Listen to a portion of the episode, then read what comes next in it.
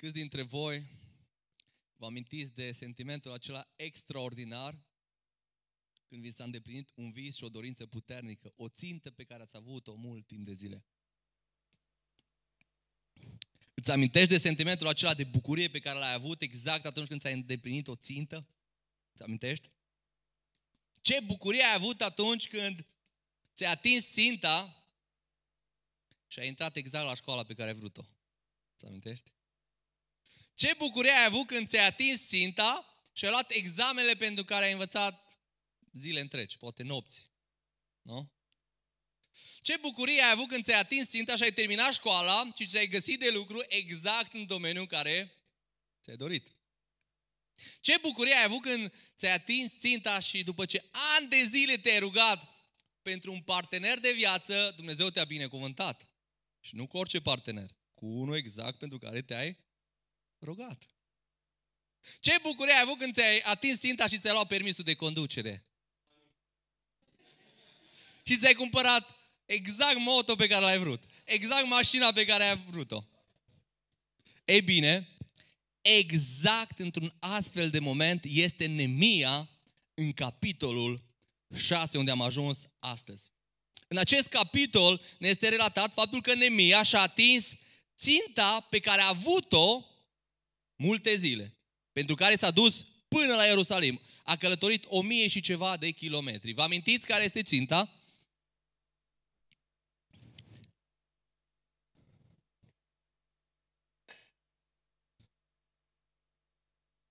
rezidirea zidurilor Ierusalimului. În capitolul 6 îi se împlinește visul, ținta pe care a avut-o Nemia și pentru care s-a deplasat și a muncit zile întregi. În capitolul 1 vă amintiți ce s-a întâmplat? În inima lui Nemia s-a născut o dorință puternică, un vis pe care Dumnezeu i l-a pus acolo. Și de acolo a pornit spre ținta aceasta de a se duce la Ierusalim și de a rezidi zidurile Ierusalimului care erau dărâmate. Nu mai era nimic acolo, datorită robiei în care a ajuns poporul lui Dumnezeu. Iar în capitolul 2, vă amintiți? Artaxes, împărat, cel mai mare împărat al Imperiului Persian, îl sprijinește pe Nemia, care lucra lângă el, și îl trimite cu scrisori și îi dă toate resursele ca să poată ajunge la Ierusalim să-și îndeplinească ținta. Mai mult ajunge acolo și apoi se alătură alți evrei care erau acolo deja și toți împreună au început să muncească în capitolul 3 ca să-și îndeplinească ținta, adică să rezidească zidurile. Însă, imediat în capitolul 4 se întâmplă ceva. Vă amintiți ce? Apar împotrivirile. Imediat apar împotrivirile exterioare, apare Sanbalat, apare Tobias, apar toți ceilalți care au ca scop să-i oprească. Apar împotrivirile exterioare. Iar în capitolul 5 apar împotrivirile interioare. Diavolul lovește în interior, în relațiile lor. Și Nemia trece și peste asta. Iar în capitolul 6, unde am ajuns azi, apar împotriviri personale. Diavolul atacă în mod direct, personal, pe Nemia, fiindcă el era liderul. Și atunci când vrei să oprești o lucrare, o mișcare, lovește în liderul ei și vei opri lucrarea. Vei opri mișcarea respectivă. Ei bine, vă amintiți tiparul vieții de credință? Dumnezeu inițiază, Dumnezeu cheamă, omul răspunde, diavolul se împotrivește, credinciosul perseverează și Dumnezeu binecuvintează. Exact asta s-a întâmplat cu Nemia. Nemia a răspuns chemării lui Dumnezeu așa cum ai răspuns și tu. Apoi au venit împotrivirile. Însă, ce îmi place, Nemia, deși a avut parte de împotrivire, el totuși perseverează și Dumnezeu îl binecuvintează. Astfel, vedem că Nemia reușește să termine lucrarea de rezidire a zidurilor. În capitolul 6. Și el ajunge exact bucuria pe care ai avut-o tu când ți s-a îndeplinit visul. Exact acolo este Nemia acum. Dragii mei, noi toți avem o țintă. Fiecare dintre noi, nu una, ci mai multe, dar în mod special o țintă toți avem. Mai mult decât atât, toți am fost creați de Dumnezeu cu un scop, cu o țintă clare, bine determinată de Creatorul tău și de Creatorul meu. După cum pixul ăsta, ce-am mai folosit eu ilustrația asta, după cum pixul acesta a fost creat să scrie pentru stăpânul lui. și ascultă de stăpânul lui. La fel, fiecare dintre noi a fost creat să facem ceva pentru stăpânul nostru. Să devenim instrumente în mâna lui Dumnezeu. Noi știm că fiecare dintre noi avem o țintă clară din partea lui Dumnezeu. Și în primul rând avem ca țintă să trăim o viață sfântă, fiindcă asta îl glorifică pe Dumnezeu și apoi Dumnezeu are o lucrare specială, ne cheamă la slujire, prin care noi să-L glorificăm pe El. Dragii mei, privind în pasajul nostru, Nemia capitolul 6, vom vedea cum și-a atins Nemia ținta și vom răspunde la întrebarea cum îți vei atinge ținta în ciuda împotrivirilor personale. Cum îți vei atinge ținta? Cum îți vei atinge ținta în ce privește chemarea ta de a trăi o viață sfântă și chemarea ta de a sluji lui Dumnezeu acolo unde El te-a așezat. Și acum vreau să vă întreb, câți dintre voi aveți în mintea voastră cel puțin un lucru clar la care Dumnezeu v-a chemat? O țintă. Aproape toți. Cred că și ceilalți aveți. Toți avem, cel puțin suntem chemați toți să trăim o viață sfântă. Și asta toți trebuie să o facem. Toți suntem chemați să-L mărturisim pe Hristos și asta trebuie să facem toți. Și să slujim lui Dumnezeu. Nu doar în program de duminica, ci în viața de zi cu zi. Așa că toți avem anumite ținte. Însă, foarte mulți credincioși, deși își cunosc foarte bine ținta, totuși nu își ating ținta pe care o are Dumnezeu cu privire la ei. Unii nu ne atingem ținta în ceea ce privește maturizarea noastră. Ani de zile rămâne la biberon. Ani de zile umblăm în patru labe în viața de credință. Ani de zile suntem la lapte. Și nu ne atingem ținta. Dumnezeu vrea să creștem, să ne maturizăm, însă noi am rămas tot acolo la suzetă. Și nu ne atingem ținta. Unii nu își îndeplinesc ținta în ceea ce privește rolurile pe care le au. Și fiecare avem diferite roluri în viața aceasta. Rol de soț, de soție, de tată, de mamă, rol de cetățean, lumea aceasta, rol de credincios pe care o ai și în biserică și diferite roluri pe care tu le ai. Însă, mulți dintre noi nu ne îndeplinim rolul pe care îl avem așa cum vrea Dumnezeu să-l îndeplinim. Unii, deși suntem acolo unde trebuie, nu ne îndeplinim ținta. În ce sens? Probabil faci ce trebuie să faci, dar nu-ți atingi potențialul pe care îl are Dumnezeu pentru tine. Poate faci, ești exact în locul potrivit, ești exact unde Dumnezeu a vrut să, să fii, slujești exact ce vrea Dumnezeu, unde a vrut Dumnezeu să slujești. Însă, nu slujești la potențialul la care Dumnezeu vrea să slujești. La nivelul la care Dumnezeu, Dumnezeu vrea să slujești. Și întrebarea este, cum îți vei atinge ținta? Ei bine, exemplul Nemia ne învață cum îți vei atinge ținta. Cum îți vei atinge potențialul maxim. Cum vei ajunge să, să fii la nivelul la care Dumnezeu vrea să fii în domeniile în care El vrea să fii. Și notează-ți primul răspuns din pasajul acesta. Primul răspuns, primul lucru pe care îl învățăm, cum îți vei atinge ținta. Îți vei atinge ținta când înveți să spui nu lucrurilor ce te distrag. Repet. Îți vei atinge ținta când înveți să spui nu lucrurilor ce te distrag.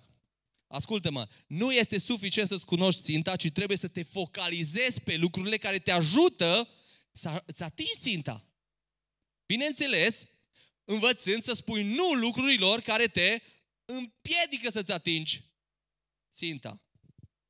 Foarte mulți oameni am cunoscut și noi, cred că fiecare dintre voi, care au o chemare extraordinară, un potențial puternic. Însă, nu și-au atins niciodată ținta, fiindcă nu au știut să spună nu lucrurilor care i-au distras de la ținta pe care ei au avut-o. Însă Nemia și-a atins ținta, fiindcă a știut spune nu celor ce vreau să să-l distragă de la țintă. Observați că Nemia era pe ultima sută de metri a zidului în capitolul 6. Uh, și vrăjmașul, chiar acolo pe ultima sută de metri, caută să-l distragă pe Nemia. Mai avea puțin. Haideți să privim la versetul 1. Ce spune acolo? Nu pusesem încă ușile porților când, deci mai avea de pus ușile porților, când s-a îmbalat Tobia, Geshem, Arabul și ceilalți vrăjmași ai noștri au auzit că zidisem zidul și că n-a mai rămas nicio spărtură. Ăștia au auzit că e aproape gata lucrarea. Și ce-au făcut? S-au speriat. Mă, cum? Trebuie să facem ceva, să nu-i lăsăm să termine. Ce-au făcut? Atunci s-a îmbalat și Geshem au trimis să-mi spună. Adică să mă distragă. Ce să-i spună? Vino și să ne întâlnim în satele din Valea Ono. Pentru noi nu înseamnă prea mult uh, Valea Ono, însă pentru ei Valea Ono era un loc unde se făceau legămintele de pace. Și ei ce vreau să-l ispitească pe, pe Nemia. Dacă au încercat foarte mult timp să-l, să atace în mod direct, acum le-a venit o idee. Hai să-l distragem într-un alt mod. Cum? Se spune că vrem să facem pace cu el. Și l-au chemat în Valea Ono. Haide în Valea Ono. Asta ar fi sunat pentru Nemia. Haide să facem pace. Însă Nemia știa ce au în inima lor. Că îi cunoștea. De unde știu? Fiți atenți ce spune Nemia. Mai departe. Își puseseră în gând să îmi facă rău. Nemia știa asta. Câți vă amintiți de momentul acela din copilărie când aveai pe cineva care avea ceva cu tine? Nu-i plăcea de fața ta. Dușmanul tău de la școală sau din cartierul tău. Și în momentul când îți trimitea un mesaj de genul, hei, trebuie să vorbim, vreau să mă întâlnesc cu tine. Tu deja te speriai. Știai că ceva nu e ok acolo. Știai că ceva urmărește. Ei bine, exact ceva de genul a sunat pentru Nemia. Ei au zis, haide să vorbim, cu alte cuvinte să facem pace. Dar Nemia știa că ei urmăreau să facă ceva rău. Ei aveau gândurele. Nemia știa că nu poate să riște, să asculte de ei, fiindcă risca să fie distras. Și lucrările nu mai puteau să avanseze și zidul și porțile să nu mai fie terminate. De aceea a observat și le-a spus Nemia, capitolul 3. Le-am trimis soli cu următorul răspuns. Deci nici măcar nu s-a dus el, le-a trimis soli. Am o mare lucrare de făcut. Adică am o țintă. Eu am o țintă clară, am o foarte mare lucrare de făcut. Și nu pot să mă cobor. Chiar nu putea Nemia să se coboare? Sigur că putea. Dar acest nu pot înseamnă nu vreau. Câți dintre voi ziceți uneori, ei, nu pot să fac asta, dar nu în sensul că nu poți. În sensul că, mă, nu pot, în sensul nu vreau să fac asta. Ceva de genul a sunat. Nu vreau să fac asta. Nemia nu vroia să fie distras de la ceea ce avea de făcut, de la lucrarea mare pe care el o avea. De unde știu asta? Priviți ce spune mai departe. Cât timp l-aș lăsa ca să vin la voi, lucrul ar înceta. Deci nu pot în sensul nu vreau, fiindcă nu vreau să fiu distras. Nemia spune, nu vreau să mă las distras de la ținta, de la lucrarea mare pe care o am de terminat. Dar aceștia se pare că insistă. Insistă, fiindcă ei aveau un scop și erau perseverenți, fiindcă diavolul e perseverent, va insista să te distragă. Și insistă. Ce se întâmplă în versetul 4? Mi-au făcut în patru rânduri aceeași cerere. Nu i-a trimis odată, n-a încercat odată să-l distragă. De patru ori aceea scrisoare, aceeași intenție să-l distragă. Dragii mei, rețineți. Diavolul nu te va lăsa bătut niciodată și toată viața ta va insista să te distragă de la ținta pe care o are Dumnezeu cu tine. Nu te va lăsa nici măcar o secundă. Întotdeauna El va insista și va căuta din nou, din nou, să te distragă, să te oprească, să te încetinească de la lucrarea pe care o ai determinat. Exact cum a făcut și cu Nemia. De aceea, fă ce a făcut Nemia. Ce a făcut Nemia? Priviți ce a făcut. Ce spune că a făcut Nemia? Le-am dat același răspuns. Ce răspuns? nu! Nu pot! Nu vreau! Nemia și-a atins ținta fiindcă a, spus, a știut să spună nu lucrurilor ce îl puteau distrage. Nu vreau să fiu distras de la ținta mea, de la lucrurile pe care le fac. Dragii mei, câți dintre voi v-ați propus să citiți zilnic din Biblie și chiar atunci, la ora aia la care tu ți-ai propus să citești din Biblie, te-a sunat cineva. Exact atunci te-a sunat cineva care chef să povestească cu tine. Sau exact atunci a apărut o nevoie. Sau exact atunci a intrat o notificare pe telefon. Exact atunci a apărut următorul episod la serialul tău favorit exact la ora aia ai fost ispitit să fii distras. Câți dintre voi ați fost provocați că exact atunci când trebuia să mergeți la biserică, să veniți la biserică, să mergeți la grup de casă, să mergeți la repetiții, exact atunci cineva să zică, hei, vreau să vin până la tine în vizită, vreau să te vizitez.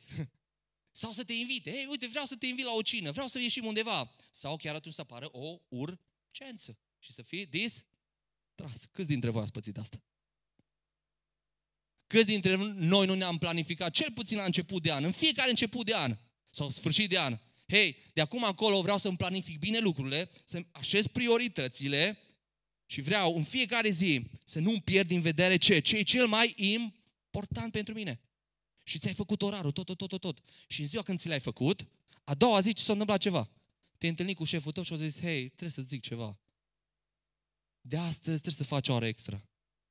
O intra foarte mult de lucru și trebuie să faci o oră extra. Sau exact în ziua aia, să vină cineva sau să te sune cineva să spună, hei, uite, am o lucrare să-ți dau, un ciubuc, îi plăti foarte bine, e foarte important. Sau chiar atunci să te sune cineva să spună, uite, a apărut un proiect, exact ce îți place ție, un proiect la care nu poți să nu fii parte. Și ai fost distras. Și te-ai trezit că au trecut două luni, trei luni și n-ai mai făcut nimic din tot ce ți-ai plănuit. Ascultați-mă, dacă nu învățăm să spunem nu, atunci nu vom reuși niciodată să atingem ținta noastră. Fiindcă mereu vor apărea probleme. Mereu vor apărea persoane. Mereu vor apărea proiecte, provocări ce ne vor devia de la ținta noastră. De aceea, atenție mare, orice decizie trebuie filtrată prin prioritățile tale. Dacă spui da, de ce spui da? E o prioritate pentru tine? Sau dacă spui da, te-ai asigurat că nu vor suferi prioritățile tale la ceea ce spui da? Foarte mare atenție între important și urgent. Lucruri urgente apar în fiecare zi. În fiecare zi. Niciodată nu vei acoperi toate lucrurile urgente. Însă, noi trebuie să știm ce e important pentru noi și să nu pierdem din vedere ce e important pentru noi. Și lucrurile urgente, care nu le terminați, le vei termina mâine. Dar nu pierde din vedere lucrurile importante. Și la un moment dat m-a întrebat cineva, hei, ce e cel mai important pentru tine ca creștin? Și a fost așa întrebarea asta ca un șoc pentru mine. Adică, ce ar trebui să nu treacă o zi să nu faci? Și atunci mi-am dat seama cât de simplu e răspunsul. Să mă închin lui Hristos. Și eu credeam că atâtea lucruri trebuie să fac, să fac așa, așa, așa, așa. Și mi-am dat seama că de multe ori n-am făcut ce e cel mai important pentru lucrurile urgente. Dar ne mi-a spus, am o lucrare mare de făcut, am o țintă și nu vreau să pierd timpul. Se spune despre unul dintre cei mai mari predicatori reformatori englezi, George Whitefield. Este un fondator al Bisericii Evanghelice Protestante, unul dintre cei mai puternici predicatori. Știți ce se spune? Ăsta a predicat la peste 10 milioane de oameni, când nu era internet. Deci era foarte puternic și Dumnezeu a lucrat cu el într-un mod extraordinar. Dar știți ce se spune despre el? Că ăsta știu să spună nu. Se spune că într-un mod foarte ciudat, el în fiecare seară, oriunde era sau oricine era la el în vizită seara, la ora 10, se ridica în picioare și spunea ceva de genul. Dragii mei, într-un mod respectos, este timpul de culcare pentru oamenii cu minți. Și se ridica și chiar dacă avea musafiri și el, îmi pare rău, trebuie să mă retrag. Însă, ascultați-mă, omul ăsta nu iubea somnul. De unde știu? Fiindcă se spune că omul ăsta la ora 4 dimineața, în fiecare zi se trezea să studieze Biblia. Era un om ce știa să spună nu petrecerilor, dar știa să spună nu și somnului. Că unii spunem nu petrecerilor că nu ne plac, dar spunem da somnului. Înțelegeți? Știa să spună nu. Și acum gândiți-vă, toți oamenii mari celebri, sportivi, artiști, în orice domeniu, au ajuns unde au ajuns, fiindcă au știut să spună nu lucrurilor ce au putut să-i distragă. Gândiți-vă doar la Moise. Moise a știut să spună nu titlului pe care el avea de prinț al Egiptului și a ajuns să fie liderul cel mai puternic al poporului lui Dumnezeu. Gândiți-vă la ucenicii care aveau, erau pasionați de pescuit și trăiau din pescuit. A știut să spună nu pescuitului și pasiunii pe care ei o aveau și atunci Dumnezeu i-a putut folosi să ducă Evanghelia până la marginile pământului. Și acum vreau să te întreb, pentru tine, ce lucru te distrage și trebuie să înveți să spui nu? Ce lucru te distrage și trebuie să înveți să spui nu pentru a-ți atinge scopul, ținta pe care Dumnezeu ți-a dat-o, pentru a-ți atinge prioritățile pe care Dumnezeu ți le-a dat și știi că le ai și ți le-ai stabilit chiar tu. Știai că cel mai distrași suntem de lucrurile bune, nu de lucrurile rele? Știați? Dușmanul numărul unu, când vine vorba, de cine te distrage, ești chiar tu însuți, chiar eu însumi. De aceea, pentru a reuși să-ți atingi ținta, trebuie să înveți să spui nu multor lucruri bune. Ascultați-mă, bune, care te împiedică, te încetine din a-ți atinge ținta pe care o ai. De aceea, câteva sfaturi practice. Învață să spui nu lucrurilor ce îți produc plăcere, de dragul lucrurilor ce îți produc progres spre țintă. Învață să spui nu lucrurilor ce îți produc plăcere, de dragul lucrurilor ce îți produc procesul spre țintă. Unele lucruri ne fac așa, ne plac așa de mult și nu sunt rele. Dar problema e că ne distrag de la lucrurile mult mai bune. Sunt lucruri bune, dar ne distrag de la lucruri mult mai bune. Câți dintre voi aveți hobby-uri? lucruri ce vă plac. Lucruri în care vă simțiți confortabil. Fiecare dintre voi aveți lucruri. Ce vă simți, lucruri pe care le-ai face toată ziua dacă ai putea. Te simți bine, confortabil, lejer, comod să le faci. Ei bine, acele lucruri ne fură de cele mai multe ori timpul nostru prețios. De aceea limitează timpul la filme dacă îți plac filmele. Și eu sunt unul dintre ei, e? Limitează timpul la filme, că dacă vrei să te uiți la filme, știți câte filme iasă pe minut? Nu ți-ar ajunge toată viața să vezi câte filme iasă într-o zi.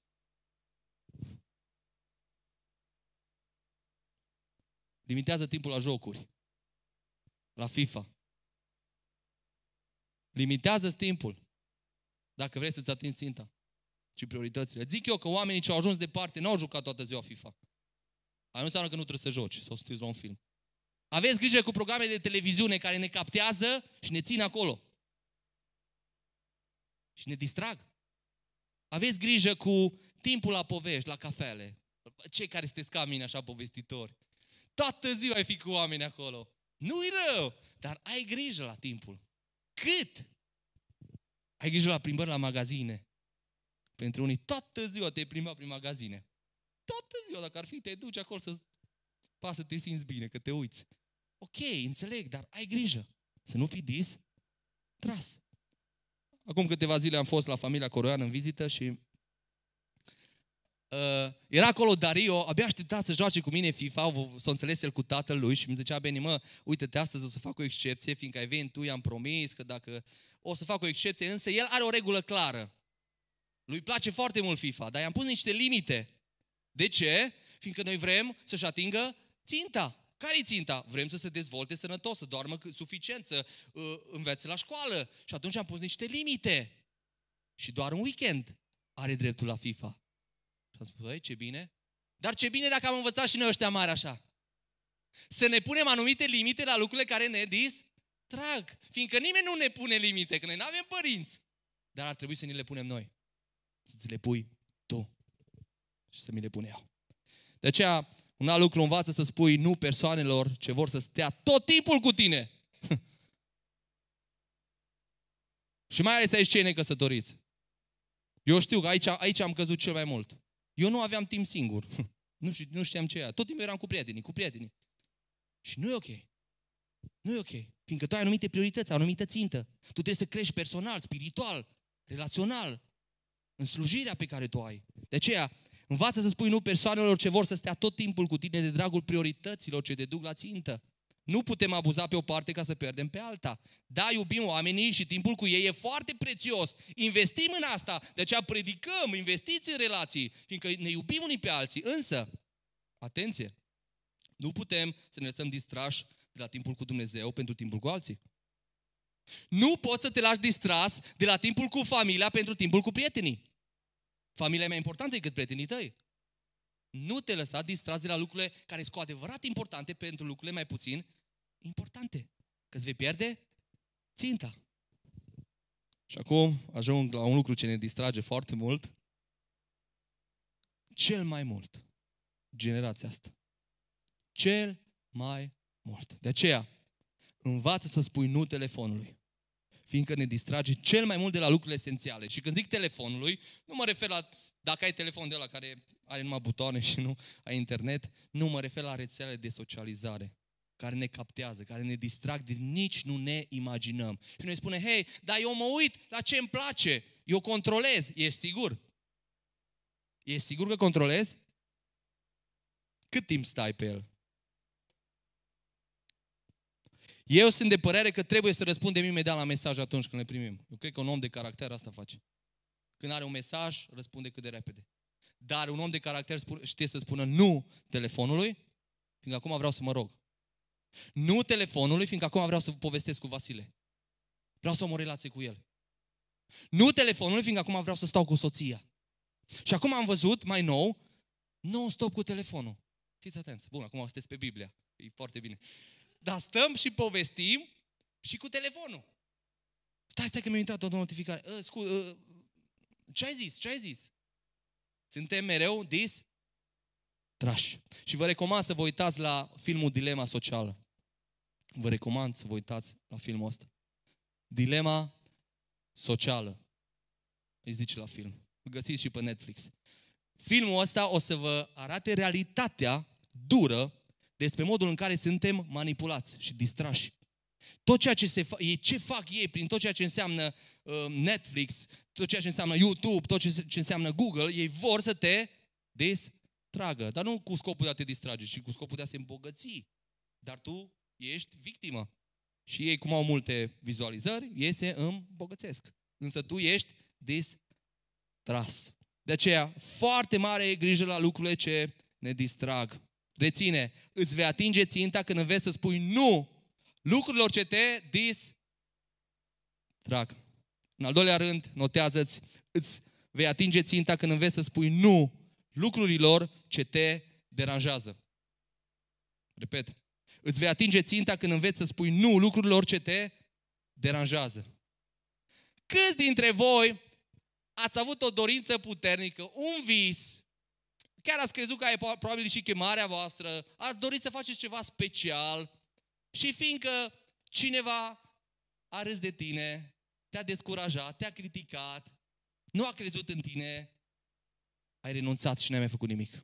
Câți dintre voi? Sau ați fost influențați cel puțin în sensul ăsta? Majoritatea dintre noi am trecut pe acolo. De ce ai renunțat și de ce am renunțat? Fiindcă am fost deranjat. Ascultă-mă. Problema nu e de ce te-au deranjat, ci de ce ai lăsat ca alții să determine ținta ta și nu ai spus nu lucrurilor ce te-au deranjat. Nemia nu și-a pierdut ținta fiindcă a știut să spună nu lucrurilor ce l-au deranjat. Avea Nemia motive să fie deranjat, încă din capitolul 1 Nemia avea motive să fie deranjat de ceilalți din jur, de situații, de împrejurări, de lipsuri și așa mai departe. Însă chiar în capitolul ăsta, priviți la versetul 5 ce spune. Sanbalat mi-a trimis solea aceasta a cincea oară. Cine se nervează când cine, e cineva care insistă, i-ai spus nu și mereu, iar vine și te întreabă, iar toți trage, bă, dar a cincea oară îmi spune același lucru? Putea să rămână deranjat. De multe ori și a doua oară parcă nu-i greu. Mă, dar nu ți-am spus mai înainte. Păi, dar de ce insisti? Și mie chiar nu-mi plac oamenii ce insistă, dar de aia înțeleg pe Nemia. Nu doar atât, ci pune, spune așa. Deci, a cincea oară a trimis prin slujitorul său care ținea mână, în mână scrisoarea deschisă. Pe cine îl deranjează când ajunge la el scrisoarea deschisă? Hai că îți trimite cineva o scrisoare importantă și zice, bă, uite, am deschis-o, am citit-o cu prietenii mei, bă, ți-am adus-o. Putea să rămână, să fie deranjat. Putea să fie deranjat. În ea a scris, fiți atenți ce scrie în scrisoare. Mai rău decât atât. Se răspândește zvonul printre popoare și Gașmu spune că tu și iudeii aveți de gând să vă răsculați și că în acest scop zidești zidul. Fiți atenți. Ce lucruri neadevărate, acuze false. Se zice că tu vei ajunge împăratul lor. Fiți atenți ce se zice. Și că ai pus chiar proroci ca să te numească la Ierusalim împărata lui Iuda. Și acum lucrurile acestea vor ajunge la cunoștința împăratului. Vezi că o să audă împăratul asta. Fii atent ce să spune despre tine. De aceea, vino dar și să ne sfătuim împreună, zice. Hai repede să ne sfătuim.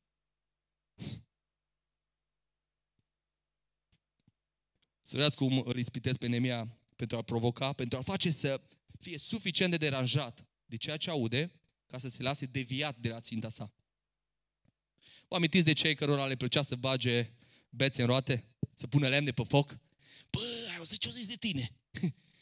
Bă, cum, cum îi permis, mă? Du-te, mă, spune ceva, mă. Bă, dacă nu mă duc eu și spun, mă. Deci azi oamenii ce vor să te devieze de la țintă. Vor să te deranjeze, vor să te vadă luptând cu alții. Mă, dar cum îi permiți? Asta s-a întâmplat. Fii atent ce se spune despre tine, Nemia. Vezi că ajunge la împărat. Vino să vorbim. Exact ca oamenii aceia. Sambala vrea să-i deranjeze, să-l deranjeze suficient pe Nemia ca să-l devieze de la țintă. Dar ce îi răspunde Nemia? Priviți la versetul 8. Am trimis următorul răspuns lui Sanbalat. Ce ai spus tu în scrisoare nu este. Nu este. Tu de la tine le născocești. Mă încântă modul cum îi răspunde Nemia. Pe un ton liniștit mi-l amintesc, mi imaginez pe Nemia, fără să se lase deviat, spune nu lucrurilor ce l-ar putea deranja. Nemia știa ceva, priviți ce știa el în versetul 9. Toți oamenii aceștia voiau să mă înfricoșeze. Vreau să mă înfricoșeze. Și ziceau, li se va înmuia inima și lucrarea nu se va mai face. Fiindcă vor fi deranjați și dacă vor fi deranjați, vor fi deviați de la țintă și vor intra în tot felul de lupte și își vor pierde scopul, lucrarea pe care eu o fac. Adevărul este următorul. Ascultați-mă, când cineva se lasă deranjat, riscă să fie deviat de la țintă. Repet. Când cineva se lasă deranjat, riscă să fie deviat de la țintă. Îmi amintesc la vârsta de 14 ani când am început să bat la tobe. Prima mea ieșire cu fanfara a fost, că băteam la tobe, acolo am început să cânt. Prima mea ieșire la 14 ani, când eram, eram foarte mic de înălțime, eu am înălțat doar la 17 ani, până atunci am ziceau ăștia jumătate de om. La 14 ani, când m-am dus cu fanfara la București, am cântat, eram foarte pasionat de tobe, eram eu așa ritmatic, cum uh, mă mișcam tare la tobe și acolo era un toboșar care era mult mai mare ca și mine, era undeva la 20 și ceva de ani. Vă imaginați ce greu e să cânți lângă cineva care știi că e mult mai bun ca tine? Sau să predici, sau să faci ceva. Că chiar dacă știi să bați cu ei toată ziua, bați. Când e lângă tine maestru, îți dai peste degete. Ceva de genul însemna pentru mine. Însă, la finalul serviciului respectiv, de obicei fanfara cânta atunci când se terminau slujbele de închinare. În timp ce se elibera și biserica, așa se și zicea, în timp ce se eliberează biserica, fanfara cântă. Cine a cântat în afară știți. Ei bine, în momentul ăla s-a făcut în jurul meu un grup mare de copii, undeva la 15-20 de copii. Ei erau impresionați că au văzut un copil ca ei, care bătea așa la tobe. Și au venit acolo și, bineînțeles, eu a fost prima dată când am primit 15-20 de like-uri. Mă simțeam aici, bă, fii atent aici, toți se uită la mine. Însă s-a întâmplat ceva. Aproape de mine era toboșarul, băiatul acela tânăr. Și s-a uitat la mine și era destul de aproape și mi-a făcut așa. Hei, liniștește-te, calmează-te. Și m-a lovit așa ca și o măciucă atitudinea lui și mi-amintesc că abia mai bătut la tobe. Nici nu mai știam ce rim trebuie să bat. Mi-am pierdut ținta. Însă era bine că era la finalul bisericii. Dar mi-am pierdut ținta fiindcă m-am lăsat deranjat de atitudinea aceluia. Foarte ciudat că deși aveam atâți admiratori, eu m-am lăsat deranjat de atitudinea acelui toboșar. Și mi-am dat seama ceva. Mulți ne lăsăm deranjați de un singur împotrivitor, de un singur om. Chiar dacă mulți alții cred în noi, fiindcă unul a spus ceva rău despre noi, unul ne-a atacat, unul ne-a criticat, unul nu e de acord cu noi, ne lăsăm deranjați și ne pierdem ținta. Chiar dacă știm că Dumnezeu ne-a chemat la lucrarea asta. Și vreau să vă spun ceva, chiar dacă toți ar fi împotriva ta și știi, sigur că Dumnezeu te-a chemat, ar trebui să nu te lași deranjat. Dar câți dintre noi nu ne-am lăsat deranjați în slujire de atitudinea anumitor oameni care au râs de noi? Ne-au criticat, probabil. Ne-au acuzat sau chiar ne-au bârfit. Și am căzut în capcana aceea, renunțând la chemarea Domnului pentru noi. Foarte mulți sunt astăzi în biserici pe banca de rezervă sau nici măcar nu mai sunt în biserici. Știți de ce?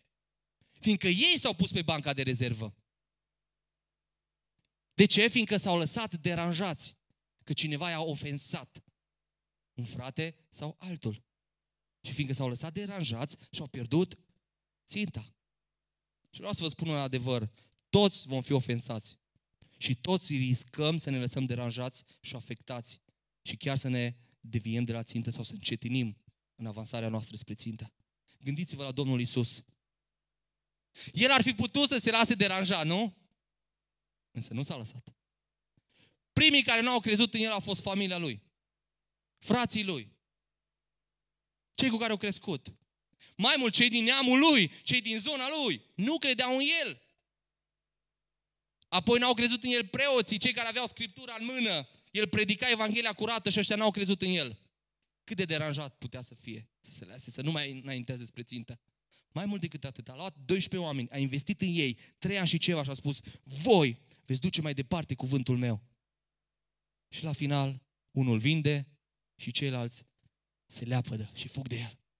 Și rămâne singur. Și totuși, Isus a spus nu lucrurilor ce îl puteau deranja și a continuat drumul spre țintă până la capăt. De aceea, dragul meu, te îndemn, spune nu lucrurilor ce te pot deranja și devia de la ținta ta. Nu te lăsa deranjat când lucrurile nu sunt cum ar trebui sau cum ai vrea tu să fie. Nu te lăsa deranjat când lucrurile nu sunt așa cum ar trebui sau chiar cum ai vrea tu să fie, că nu e neapărat cum vrei tu, așa trebuie. Mă înțelegi? Uneori chiar nu sunt cum ar trebui și nu te lăsa deranjat. Focalizează-te pe ce te cheamă Dumnezeu să faci tu, mai ales când nu poți să faci nimic. Unii spun ceva de genul, eu nu mai îmi ating ținta fiindcă cu tare sau cu tare mi-au făcut ceva. A, păi nu mi-am ating ținta că fii atent ce rău mi-a făcut cu tare. Fals. Fals. Nu-ți atingi ținta fiindcă nu tu te-ai lăsat deranjat și deviat de cineva. Da, cineva te-a ofensat, da, cineva ți-a făcut rău, dar este responsabilitatea ta să nu te lași deranjat și să te lași deviat de la țintă, lăsându-te descurajat. Nu te lăsa deranjat dacă unii au o perspectivă diferită. De cele mai multe ori ne deranjează când cineva vede diferit decât noi. Nu, nu vi s-a părut. Cele mai multe conflicte îți, bă, dar tu de ce vezi așa? dar de ce nu vezi cu mine? Dar lumina e albastră, dar nu mă că e albă. Și începem și avem conflicte, că avem perspectivă diferită. Însă noi nu trebuie să ne lăsăm deranjați când alții văd diferit. Ascultă-mă, unii probabil nu vor crede în chemarea ta niciodată. În darul tău. Probabil vor crede după ce vei muri. Unii nu vor crede în tine, în părerile tale, în slujirea ta. Nu te lăsa deranjat, asigură-te că Dumnezeu te-a chemat acolo și asigură-te că Dumnezeu ți-a confirmat că trebuie să fii acolo. Dar nu te lăsa deranjat dacă unii au o altă perspectivă, văd altfel lucrurile. Nu te lăsa deranjat dacă ei văd altfel lucrurile din punct de vedere biblic, doctrinar. Văd diferit în anumite aspecte. Nu te lăsa deranjat. Roagă-te pentru el, roagă-te pentru tine și vorbiți despre lucrurile ce vă țin împreună. Dar nu te lăsa deranjat dacă într-un lucru vezi diferit. Mai mult decât atât, nu te lăsa deranjat dacă unii te vor ofensa sau ataca. Și o vor face, din păcate, fiindcă trăim într-o lume și în biserică suntem foarte mulți dintre noi, sunt momente în care suntem firești și nu suntem duhovnicești. Și ne atacăm în loc să ne ajutăm unii pe alții. De aceea, nu te lăsa deranjat dacă unii te vor ofensa sau ataca. Înțelege că ei sunt instrumentul diavolului pentru a te devia pe tine, pentru a te opri pe tine de la lucruri pe care l-ai de făcut. Și roagă-te chiar pentru ei. Sau mai mult decât atât, s-ar prea putea să fie instrumentul Domnului pentru a te modela pe tine.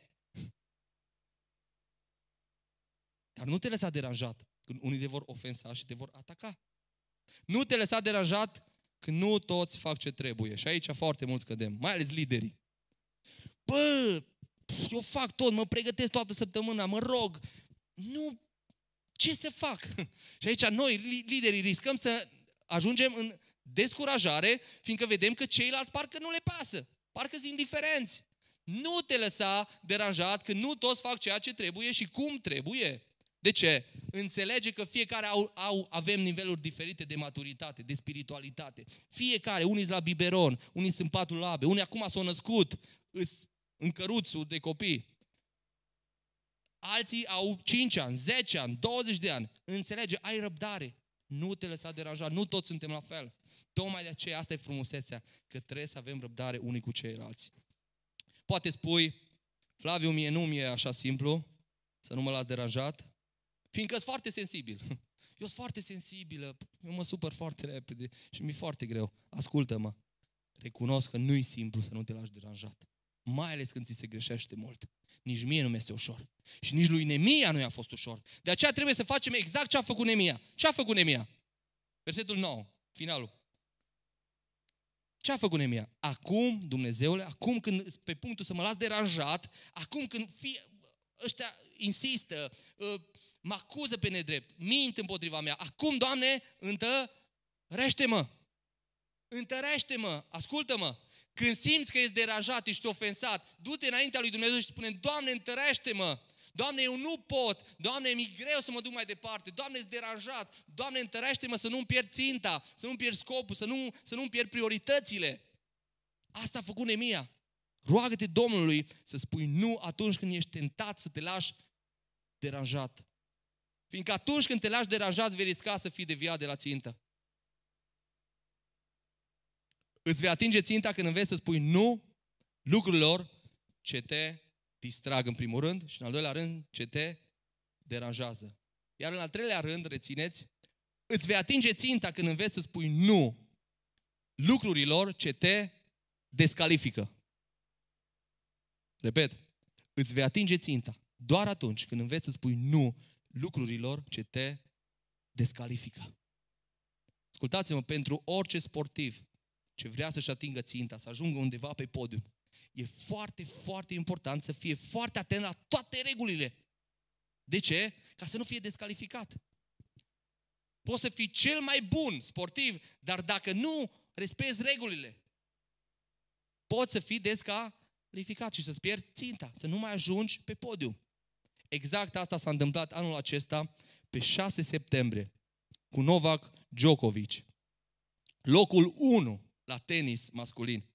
Ei bine, Djokovic era în cea mai bună formă anul acesta din toată cariera lui.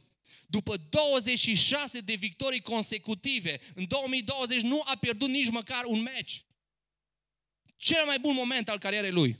Era la, în sferturile de finală, în turneul, într-un turneu, la un meci cu un spaniol care se numește Pablo Carreno Busta. Când ce s-a întâmplat? După ce a pierdut un break cu 6 la 5, mai avea șanse multe să câștige și el a recuperat de atâtea ori. Și a pierdut, s-a supărat foarte tare. Și cum mai fac sportivii, știți, mai lovesc mingea, mai se nervează, însă el a făcut ceva ce nu avea dreptul să facă, să lovească mingea la nivelul bustului. Și într-o zonă mai ales unde erau persoane. Și a luat mingea, a aruncat-o și a lovit-o. Și unde s-a dus mingea? Direct într-un arbitru de tușă de linie. Era o femeie și a lovit-o unde? Direct în gât. Femeia a căzut jos, bineînțeles, s-a oprit jocul, s-a dus la ea și a lovit-o direct în gât. Ce credeți că s-a întâmplat? A fost descalificat. Gestul lui l-a costat descalificarea. Foarte mulți specialiști sunt de părere că acest incident este fatal pentru cariera lui. Fiindcă era în cel mai înalt punct al vieții lui de sportiv. Și ar fi putut să-și atingă ținta, să-și bată recordul. Mulți specialiști sunt de părere că acest incident este fatal. De ce? Ce a făcut Djokovic? Nu și-a atins ținta fiindcă nu a spus nu lucrurilor ce îl puteau descalifica. Și a fost descalificat și a plecat acasă. Ascultați-mă, în zilele noastre sunt foarte mulți credincioși puternici, cu competențe extraordinare, cu o chemare și lucrări extraordinare, pe care toți le putem vedea și recunoaște. Însă oamenii aceștia au ajuns să fie descalificați și nu își mai pot atinge ținta, fiindcă nu au respectat regulile lui Dumnezeu. Nu au știut spune nu lucrurilor ce i-au descalificat. Și s-au descalificat înaintea lui Dumnezeu și înaintea oamenilor. Însă Nemia, priviți la Nemia, și-a atins ținta fiindcă a știut spune nu lucrurilor ce ce îl puteau descalifica atât înaintea lui Dumnezeu cât și înaintea oamenilor. Priviți, priviți cum a fost ispitit Nemia să se, să se descalifice. Versetul 10. M-am dus la Shemaia, fiul lui Delaia, fiul lui Mahete, Mahete, Mahetabeel, el se închisese și a zis, haidem împreună în casa lui Dumnezeu, în mijlocul templului, și să închidem ușile, că își vin să te omoare și o să vină noaptea să te omoare. Când te uiți la asta, zici, mă, ce om bun, mă, ăsta vreau să-l salveze pe Nemia. Ce tare. Om de treabă, pe ăsta l-ai fi pus în comitet imediat. Însă, nu este chiar așa. Nemia știa că ceva nu e ok acolo. Fiți atenți ce spune Nemia, versetul 11. Eu am răspuns. Un om ca mine să fugă? Un om ca mine să fugă? Știți ce însemna să fugă Nemia? Descalificare. Păi el era liderul. El nu putea să abandoneze acolo lucrarea și să fie primul care fuge. Liderii de obicei trebuia să fie în frunte. Primii care își riscă viața, primii care luptă. Și spune, eu să fug? Eu să fug? Asta ar fi însemnat descalificare. Și ce spune mai departe? Și care om ca mine ar putea să intre în templu și să trăiască? Nu voi intra, spune Nemia. Sublinează răspunsul, nu voi intra. De ce? Nu mi este îngăduit. Asta mă descalifică. Cu alte cuvinte spunea Nemia. Nemia știa că nu are voie să intre în templu, fiindcă în templu aveau voie să intre doar preoții, leviții și în anumite excepții anumiți oameni. Însă el nici de cum. Nici de cum. Nu avea dreptul să intre în templu. Mai mult decât atât, cei mai mulți cercetători spun că Nemia era eunuc datorită uh, locului de muncă pe care l-a avut lângă Artaxese. Ce înseamnă că era eunuc? Adică era castrat. Nu era întreg ca bărbat. Și Biblia spune în Levitic că nu are voie să intre nimeni în templu care nu este întreg trupește. În templu aveau dreptul să intre doar cei care erau perfect sănătoși, întregi. Și Nemia știa. Știa că nu e ok ca el să intre în templu. Tocmai de aia spune, eu nu voi intra în templu. Asta mă va, mă va descalifica. Nemia se prinde că prorocia asta nu este de la Domnul. Și priviți ce spune versetul 12. Și am cunoscut că nu Dumnezeu îl trimitea, ci a prorocit așa pentru mine, fiindcă s-a îmbalat și Tobia îi dăduse argint. Adică l-au cumpărat. Și câștigându-l astfel nădăjduiau cam să mă tem, să mă descalific și cam să urmez sfaturile lui și am să fac un păcat. Adică să mă descalific. Ei s-ar fi folosit de această atingere a bunului meu nume ca să mă umple de o cară. Cu alte cuvinte, ca să mă descalifice în fața oamenilor.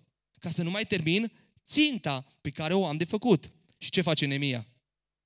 Versetul 14 mă încântă. Aduți aminte, Dumnezeule, de Tobia și de Sambalat și de, de faptele lor. Aduți aminte și de Noadea, prorocița. Se pare că erau și alții proroși cumpărați. Și de ceilalți proroși care căutau să mă sperie. Cu alte cuvinte, să mă determine, speriându-mă, fiind un teamă, să mă descalific. Să mă descalific în fața ta, Doamne, dar și în fața oamenilor. Și aici învățăm o lecție foarte importantă. Atunci când facem ceva ce Biblia acuză, ne descalificăm. E foarte important să cunoaștem Biblia. Dacă Nemia n-ar fi cunoscut Scriptura, s-ar fi descalificat și n-ar fi știut. De aceea e important noi să investim în Cuvântul lui Dumnezeu. De aceea mereu vă provoc, citiți Scriptura, citiți Scriptura. De aceea e important să avem predici duminică aici. Ca să cunoaștem Cuvântul lui Dumnezeu, să cunoaștem voia lui Dumnezeu, să nu ne descalificăm. Cei mai mulți ne descalificăm când ajungem sub presiune. Și asta au încercat ei să facă cu Nemia. În încercare, în fața pericolului, fiindcă atunci suntem ispitiți. Gândiți-vă chiar la Djokovic. Când s-a nervat? Când conducea? Nu, când a greșit în momentul când era condus. Sub presiune. Atunci cădem și noi, când lucrurile ne ies de sub control, când totul e sub presiune. Atunci când ești sub presiune, ești provocat să minți. Să nu spui adevărul. Să amintești momentul ăla când ai spus, sub presiune, sau să furi. Când nu mai ai ce mânca, ești gata să furi ca să trăiești. Sau să uh, semnezi anumite lucruri, să declari ceva ce nu este adevărat. În momentele acelea, sub presiune, sub presiune ești provocat să reacționezi cum nu ar trebui, să te mâni, să vorbești urât. Acolo, sub presiune, ești provocat să-ți pierzi respectul și să te descalifici. Iar alții ne descalificăm chiar și în vremuri bune. Prin indiferență, prin tot felul de păcate în care cădem. Care sunt lucrurile care te descalifică pe tine? Care sunt lucrurile în care, locurile în care nu trăiești după cuvântul lui Dumnezeu? Învață să spui nu lucrurilor ce te descalifică și țintește-ți privirea la țintă. Atingeți ținta. Spune nu ispitei. Spune nu ispitei. Păcatul ne descalifică pe toți. Da, prin har suntem pe calea lui Dumnezeu, dar noi trebuie să trăim o viață sfântă. Nu perfectă, dar care este în procesul de sfințire. De aceea atenție mare, spune nu ispitei, ca să nu fii descalificat. Și aici atenție mare, atenție mare, mai ales bărbați, la pornografie. Atenție foarte mare. Foarte mulți suntem descalificați înaintea lui Dumnezeu. Nu știe nimeni. Dar nu știm de ce nu mai avem putere. Nu știm de ce lucrurile nu merg bine. Fiindcă noi suntem descalificați înaintea lui Dumnezeu. Atenție foarte mare, este păcatul numărul unu la ora actuală, pornografia. Și nu numai pentru bărbați, și pentru femei. Foarte mare atenție cu ochii noștri.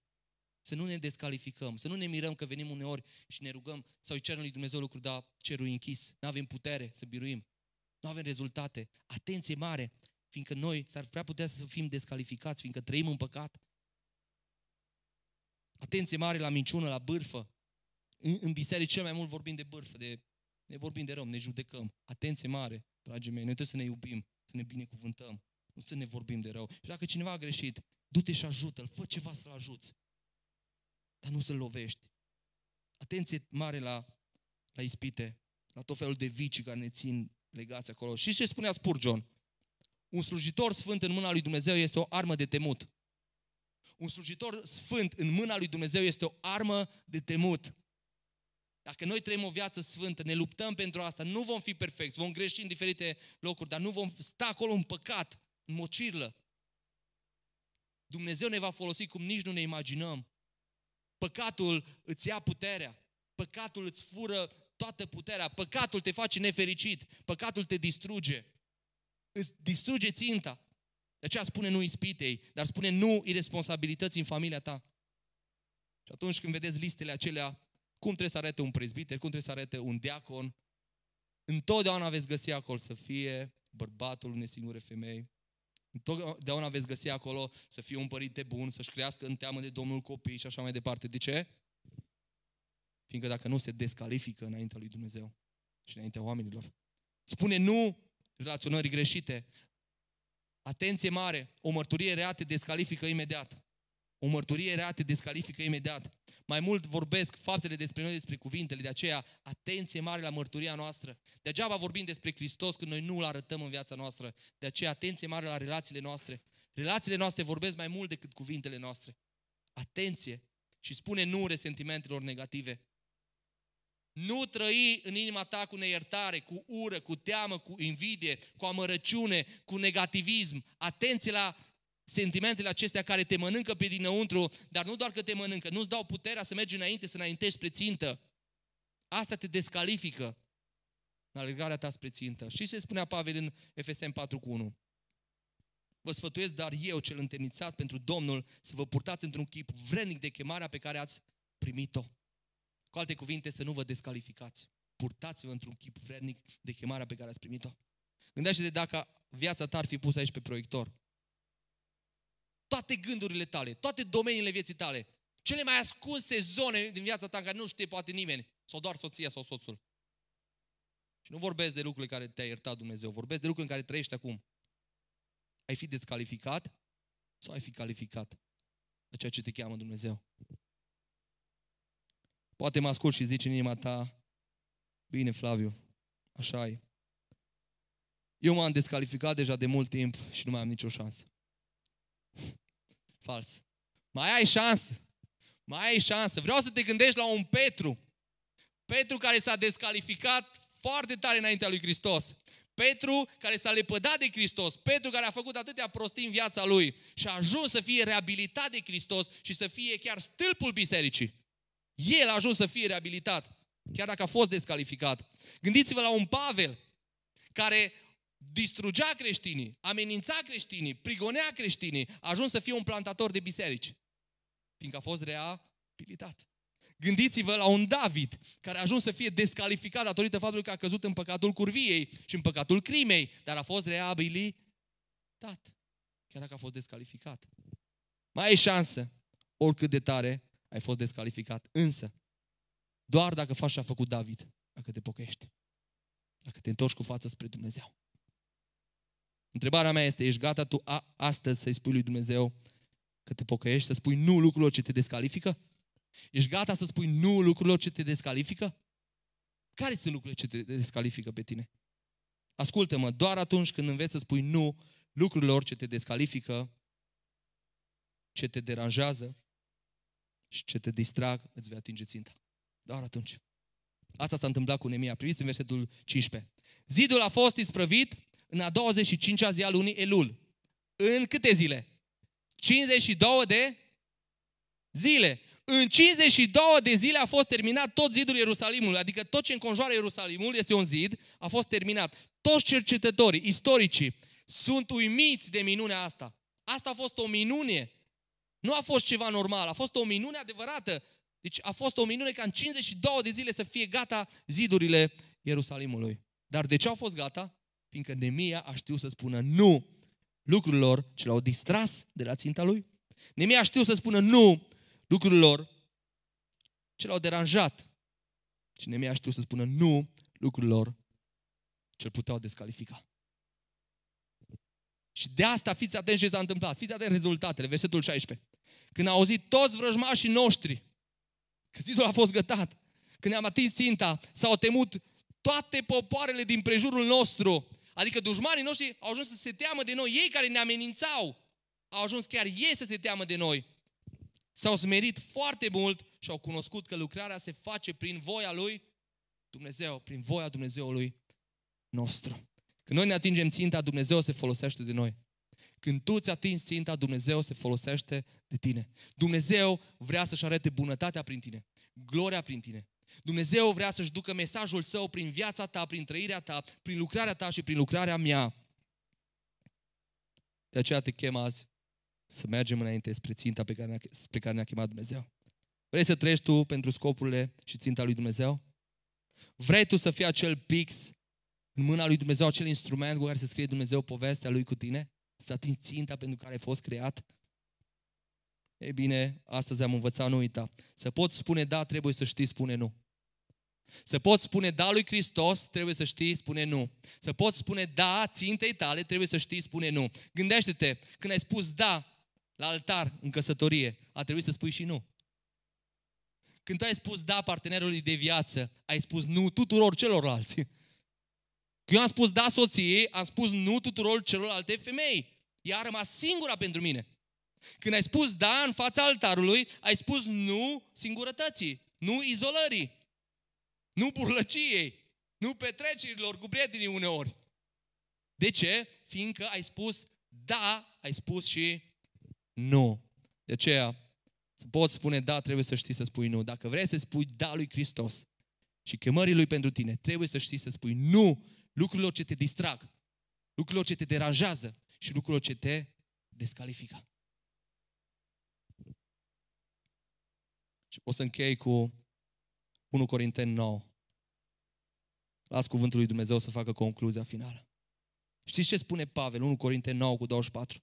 Nu știți că cei ce aleargă în locuri, în locul de alergare, toți aleargă, dar numai unul capătă premiul? Alergați, dar în așa fel ca să căpătați premiul. Toți cei ce se luptă la jocurile de obște se supun la tot felul de înfrânări, adică spun la multe lucruri nu. Și ei fac lucrul acesta ca să capete o cunună care se poate veșteji. Noi să facem lucrul acesta pe o, pentru o cunună care nu se poate veșteji. Și spunea Pavel după aia, eu deci alerg. Dar nu ca unul, nu ca și cum n-aș ști încotro alerg. Mă lupt cu pumnul, dar nu ca unul care lovește în vânt, ci mă port aspru cu trupul meu și îl țin în stăpânire, ca nu cumva după ce am propovăduit eu altora, eu însumi să fiu lepădat.